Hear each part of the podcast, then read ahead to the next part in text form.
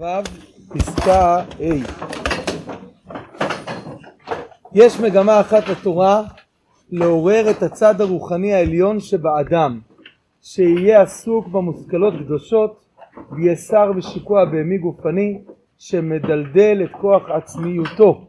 ומצד המגמה השלילית של הסרה מרע כל ענייני התורה שווים הם.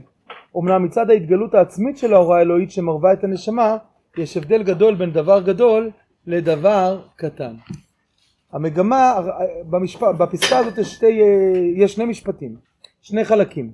המשפט הראשון מדבר על המגמה של התורה וה, וה, וה, והמשפט השני מדבר בעצם על, על, על הבדלים בתוך חלקי התורה אם יש לעניין המגמה הזאת. המגמה לתורה היא בעצם להרים את האדם לשיח רוחני, להיות עסוק במושכלות דושות, לצאת רק מהעולם הנמוך, הגופני, הבהמי שלו. יש בנו צד בהמי, זה מה שאנחנו יכולים איתו להתקדם ולפעול, זה כמו במה לרכב עליה, זה הכוח סוס שמאפשר לנו להלך במציאות, אבל זה אמור להיות הכלי שנותן לנו את הכוח לנוע.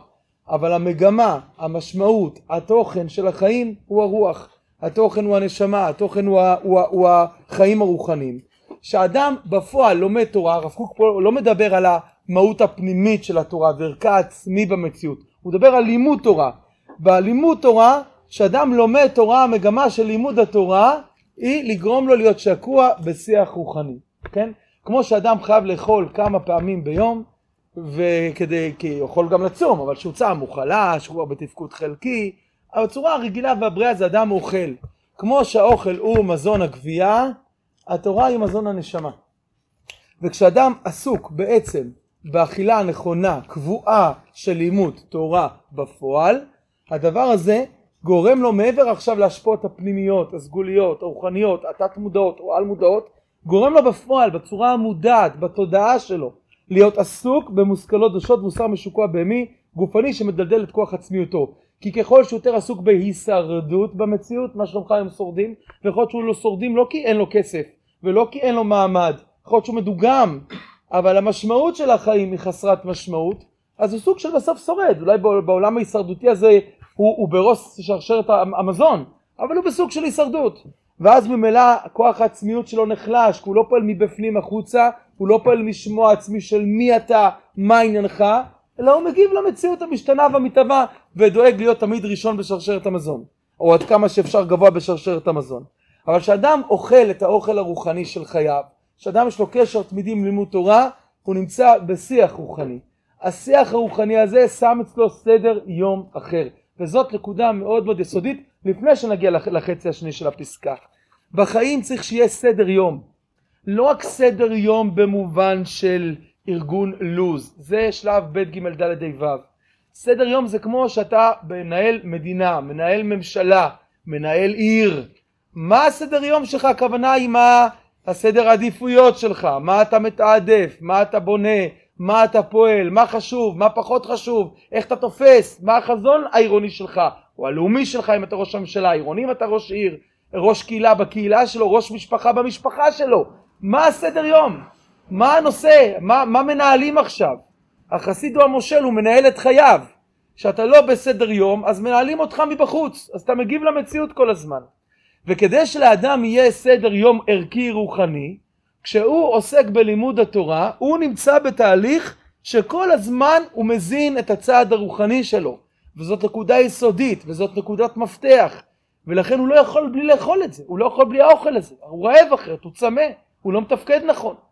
לכן כאשר אדם נמצא, שוב אנחנו לא מדברים על הערך העצמי של התורה בפסקה הזאת, אנחנו לא מדברים על קדושתה, על השפעתה הסגולית, מדברים על בפועל לימוד תורה רציף יוצר באדם בעצם אה, עיסוק בעולם רוחני, סדר יום רוחני, זה מה שהוא שם לעצמו כמשהו מרכזי בחייו.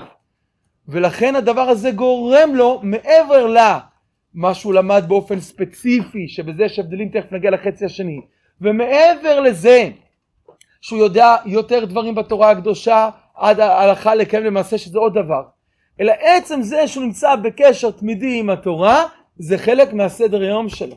זה חלק מהמפתח של החיים שלו ולכן ממילא הדבר הזה יש מגמה אחת לתורה לעורר את הצד הרוחני העליון של הבן אדם תהיה עסוק בזה תהיה קשור לזה. ולכן כאשר אדם יודע, בישיבה זה קל, בישיבה זה אזור הנוחות, פה כל סדר היום הוא רוחני. אבל כשאדם יודע גם כשהוא בצבא, גם כשהוא בבין הזמנים, גם כשהוא בעל בית, שיש לו סדר רוחני, יש לו קשר קבוע, וזה לא רק ברמה העקרונית, זה בפועל, הוא אוכל, הוא אוכל את המזון לנשמה, הוא נמצא בקשר קבוע אל הלימוד, והלימוד הזה מזין את נשמתו, לא שהתורה היא מזון, לימוד התורה הוא מזון לנשמה. וממילא הדבר הזה מזין את נשמתו, ממילא זה מעורר אצלו את השיח הרוחני, ושם הוא נמצא, זה חלק מ... זה העיקר של מה, ש... ש... ש... של מה אני עושה בחיים שלי, מה, מה חשוב לי, מה העיקר אצלי. ילדים שרואים שאבא שלהם, לא משנה מה, צריך להיות חולה ממש כדי שהוא יפסיק את השיעור הקבועי שהוא מארח בבית של רב הקהילה שמעביר אצלו בבית, או שהוא בעצמו מעביר. ויודעים שלא משנה מה, זה חלק מהסדר יום הרוחני. זה שם שיח רוחני בכל הבית, זה ברור שזה נקודת מפתח. עכשיו, מעבר מה שזה מראה לילדים, שלאדם לעצמו יש את הלימוד שלו באופן קבוע, כל הזמן צף אצלו סדר יום רוחני. זה החלק הראשון של הפסקה. ומצד המגמה השלילית של הסרה מרעה, כל מיני תורה שווים הם. מצד אסור מרע, שעצם זה שאני אוכל, אוכל שמזין את הנשמה, מעבר לזה, של, כלומר שאני מציף צד רוחני בחיים, בהיבט הזה זה בכלל לא משנה מה אני לומד.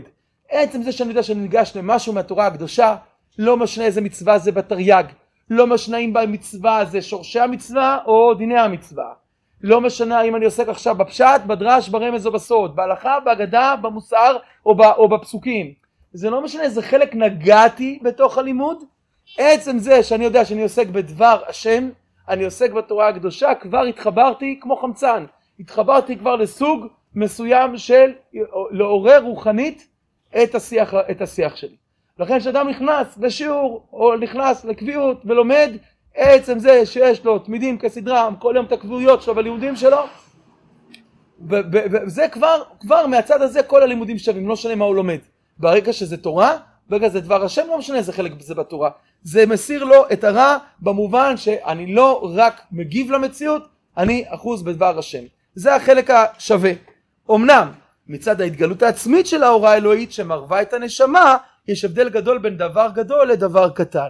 זה על פי הגמרא בסוכה כ"ח, רבי יוחנן בן זכאי, לא הניע את תלמידו של הקטן, שמתוך השמונים תלמידים של אל הזקן, שאמרו עליו כל כך הרבה דברים, והיה אוחז בדבר גדול, דבר קטון גם. דבר גדול זה מעשה בראשית מעשה מרכבה, זה סודות התורה, זה פנימיות התורה, זה הקבלה, ודבר קטון, אומרת הגמרא, זה הוויות אביי ורבא. זה לא דבר קטון במובן אה, אה, של זלזול, אלא זה יכולת לרדת עד החלקים הכי קטנים וממילא להוריד את הדברים להלכות הפסוקות, פסק זה כבר משהו פסוק, משהו קצוב, משהו מסוים, סביב כבר תבנית מסוימת שאיך הדברים יורדים עד ההלכה למעשה. בהיבט הזה יש חילוקי מדרגות, בלי להיכנס לשאלה הנוספת שהיא פסקה אחרת בהמשך הפרקים, לא בפרק הזה, שיש גם נפשות שונות שלכל אחד יש מזון אחר שמזין אותה הכי נכון, אבל בכללות העניין יש מדרגות, יש דבר גדול ויש דבר קטון. החלק הפנימי ביותר בתורה זה הקבלה, זה סודות התורה, זה לא מסור לכל אחד, וזה החלק הפנימי, זה הדבר הגדול. ויש דבר קטון שזה היכולת להלך עד הדברים הקטנים, זה לא דבר קטון במובן של זלזול, זה לא דבר קטון במובן של קטן, זה הפוך. בשלב הקדוש כתוב שדבר הגדול הוא הדבר הקטון, סודות הקבלה יורדים עד ההלכה. לכן כתוב במהר"ל תפארת פרק י"ג כתוב על פי הזוהר בעלותך, ש... וגם נפש החיים מדבר על זה לא מעט, כאשר אדם אוחז בדברי הלכה, הוא גם נוגע בלי שהוא יודע בסודות התורה, הוא נוגע גם בדברים עליונים מאוד, ואחרי הכל, בדרך כלל בנפש השכיחה רוב האנשים יותר מתמלאים מלימודי אמונה ומוסר ממה שהם מתלמדים מלימוד סוגיה אה, אה, אה, בבקיאות. שאני אומר בכוונה בבקיאות מכיוון שאדם לומד דברים בעיון בדרך כלל חודר לשורשים מכל הכיוונים של הדברים. אבל יש בדרך כלל מדרגות במילוי של הדברים, ופה יש באמת מדרגות. המדרגות האלה גם משתנות בין אדם לאדם, כל אחד במזון המתאים לו ביותר, אבל יש חילוקים, וחשוב לדעת שיש חילוקים גם כדי שאדם ידע בעצם שוב שיש חלקים בתורה שונים שהוא צריך גם למצוא את מה שממלא ומציף אצלו את הסדר יום הרוחני, יש את הדברים שהם כללי התורה, כמו למשל דוגמה, גדולי ראשוני ספר, גדולי הראשונים בתור הזהב בספרד, עסקו כמעט כולם בביאור הכללים של התורה, בין אם זה במניין ספרי המצוות, בין אם זה בספרים שבאו לעסוק בכללים הרוחניים בספר הכוזרי ובחובות הלבבות, המורה נבוכים ובדרשות הר"ן ובספר העיקרים ובספרים של הרמב"ן לבוא ולראות את התורה במכלול הרוחני שלה כדי לבוא וכמו שאומר רבנו בחי בהקדמתו לחובת לבבות לבוא ולעסוק ולהבין מהם כל עיקרי הלבבות שממילא מציפים אל הבן אדם את העבודה הרוחנית המרכזית שלו. ולכן יש באמת מדרגות. יש מדרגות בהתגלות העצמית של ההוראה האלוהית. הכל הוא הוראה אלוהית. ושאדם אוחז בכל פרט בתורה אוחז בכל התורה כולה וגם זה יש פרק שלם באורות התורה שנגיע אליו בעזרת השם בלי נדר. יש בכל דבר את כל האורות כולם. ויש עדיין מצד המדרגות עצמם מדרגות בין דבר גדול לבין דבר קטון. אחד הדברים הגדולים זה גם לדעת מדרגות. כמו שיש להבדיל בין קודש לחול יש גם הבדלות בין קודש לקודש. יש מדרגות על גבי מדרגות גם בין העולמות. גם בעולמות רוחניים יש מדרגות על גבי מדרגות. רבי חיים ויטל בהקדמה לעץ חיים קרא למשנה קליפין אחרי זה הוא התנצל בדבר הזה אבל קרא למשנה קליפין ביחס לסודות התורה. זה לא בא לזלזל במשנה זה בא להגיד שהיא נוגעת כבר בעץ הדעת טוב ורע איך הדברים מגיעים לתוך העולם הזה. בעולם הזה יש קליפות והמשנה יודעת להנהיג את דבר השם בתוך עולם הקליפתי שמעורבב בו טוב ורע. ואילו סודות התורה עוסקים בעץ החיים לא בעץ הדעת טוב ורע בדברים מצד הוויה הפנימית שלהם האצילית שלהם. אז זה לא מדרגות במובן של להנמיך או להקטין או לזלזל אלה המדרגות שבאות להבין שיש שכבות יש רובד לפנים מרובד בתוך התורה הקדושה וככל שאדם יותר חודר לפנימיות של הדברים הוא יותר מגלה את ההערה האלוקית העצמית של הדברים כמו שהתורה כולה בהיבט הפנימי שלה היא גילוי רצונותיו של הקדוש ברוך הוא ובהיבט החיצוני הכוונה היא המולבש שלה היא כבר מה מוטל עלינו לעשות בכל דבר ודבר מה אנחנו צריכים לבוא ולפעול על פי דבר השם זו הלכה. ולכן כשאדם עוסק בתורה הקדושה הוא עוסק בדבר השם וזה חשוב עצם העיסוק.